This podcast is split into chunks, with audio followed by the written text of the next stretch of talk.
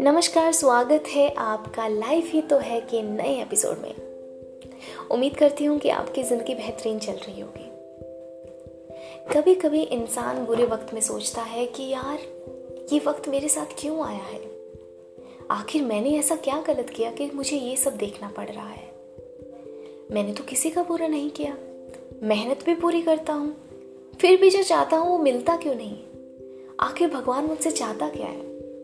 आपके इन्हीं सब सवालों का जवाब देने के लिए आज मैं आपको एक ऐसी कहानी सुनाने वाली हूँ, जो आपको ना केवल जवाब देगी, लेकिन आपको सीख भी देगी।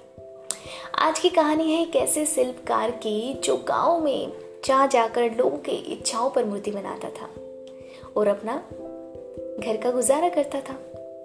शिल्पकार जंगल में जाता, पत्थरों को ढूंढता, खूब मेहनत करता और मूर्ति बनाता, उन्हें बेचता। एक दिन गाँव के पुजारी उसे बुलाते हैं और कहते हैं कि गणेश चतुर्थी आने वाली है। तो मंदिर के लिए एक बेहतरीन, खूबसूरत सी गणेश जी की मूर्ति बनाओ।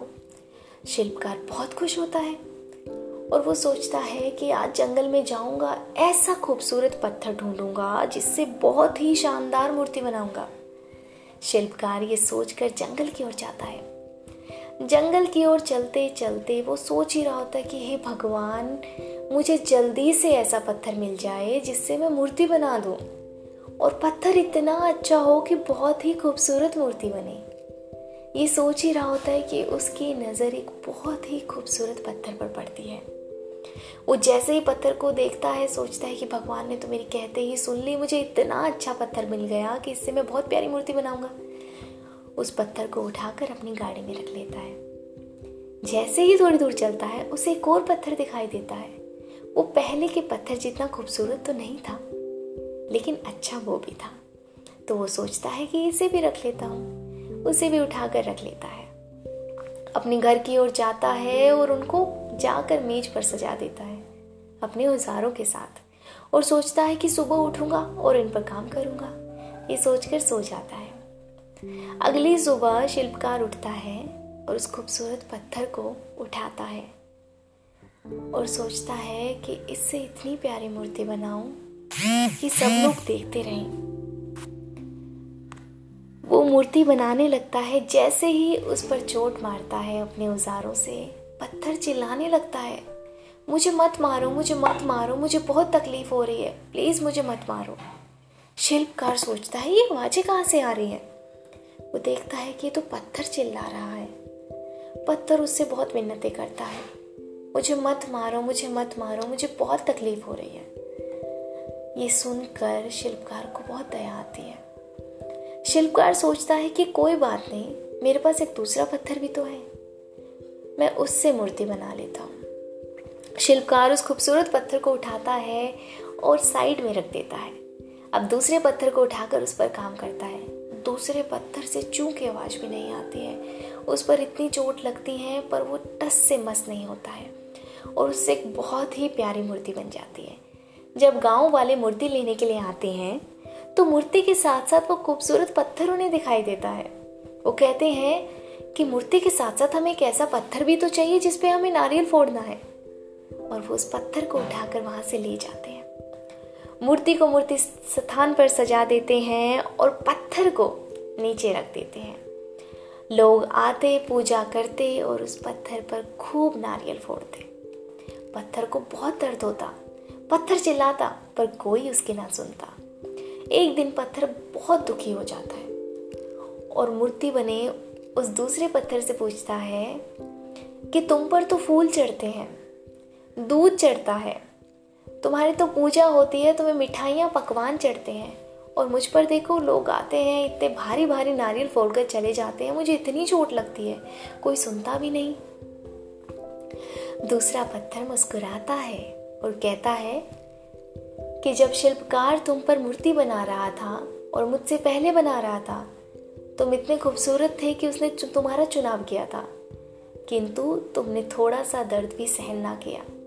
जैसे उसने तुम पे थोड़ी सी चोट मारी थी, तुम ऐसे चिल्लाए थे जैसे तुम मर ही गए हो। लेकिन मैंने ऐसा कुछ भी नहीं किया। उसी का नतीजा है कि आज मैं एक खूबसूरत मूर्ति हूँ और तुम एक पत्थर हो जिस पर नारियल चढ़ते हैं। पहले पत्थर को उससे बड़ी सीख मिलती है। वो कहता है कि ठीक है, आज के बाद मैं भी मुश्किल समय में शिकायत नहीं करूँगा। जो हो रहा है उसको देखूँगा। और अच्छे समय का इंतज़ार करूँगा। कुछ समय बाद उस पत्थर पर नारियल के साथ साथ पानी चढ़ने लगता है, दूध भी चढ़ने लगता है, और वो पत्थर भी खुश हो जाता है। तो इस कहानी से हमें सीख मिलती है कि बुरे वक्त में कभी भी पीछे नहीं हटना चाहिए। हर इंसान के जीवन में कभी ना कभी किसी ना किसी मोड़ पे बुरा वक्त आता है। ऐसे हालात बनते हैं जो बहुत विपरीत होते हैं, जो इंसान ने कभी नहीं सोचे होते। जो हम चाहते हैं वो हमें मिलता नहीं है। कोई और चीज़ें हमारे दामन में आ रही होती हैं। और उस वक्त अगर हम हार मान लेंगे तो शायद हमारा हाल भी उस पहले पत्थर की तरह हो जाए। लेकिन अगर उस पूरे वक्त को हम बहुत खूबसूरती से, बहुत ही प्यार से, बिना किसी शिकायत के सहन करते रहेंगे तो हो सकता है कि हम भी एक खूबसूरत मूर्ति बन जाएँ और इतने ही पकवान हमारे जीवन में आ जाएँ। उम्मीद करती हूँ कि इस कहानी से आपको ज़रूर कुछ सीखने को मिला होगा। जाने से पहले एक छोटी सी बात आपसे कहना चाहूँगी। दिल के टूटने पर भी हंसना शायद ज़िंदा दिली इसी को कहते हैं। ठोकर लगे पर फिर भी मंजिल तक भटकना शायद तलाश इसी को कहते हैं। किसी को चाह कर भी ना पाना शायद चाहत इसी को कहते हैं। टूटे खंडर में भी। बिना तेल के दिए जलाना। शायद उम्मीद इसी को कहते हैं। गिर जाने पर भी फिर से खड़ा होना। शायद हिम्मत इसी को कहते हैं। और ये उम्मीद, हिम्मत, चाहत, तलाश, शायद ज़िंदगी इसी को कहते हैं। तो अपनी उम्मीद, हिम्मत, चाहत, तलाश को बरकरार रखिए। अपनी ज़िंदगी में कायम रहिए। अपनी मेहनत पर चलते रहिए। और बहुत जल्द आपके जीवन में बहुत फूलों की वर्षा होगी और आपको वो सब कुछ मिलेगा। जो आप डिज़र्व करते हैं, जिसकी आप कामना करते हैं। तब तक के लिए अपना ध्यान रखिए और हर उस चीज़ में शांति पाइए जो आप कर रहे हैं। मिलती हूँ आपसे अगले एपिसोड में। तब तक के लिए टडा बाय टेक केयर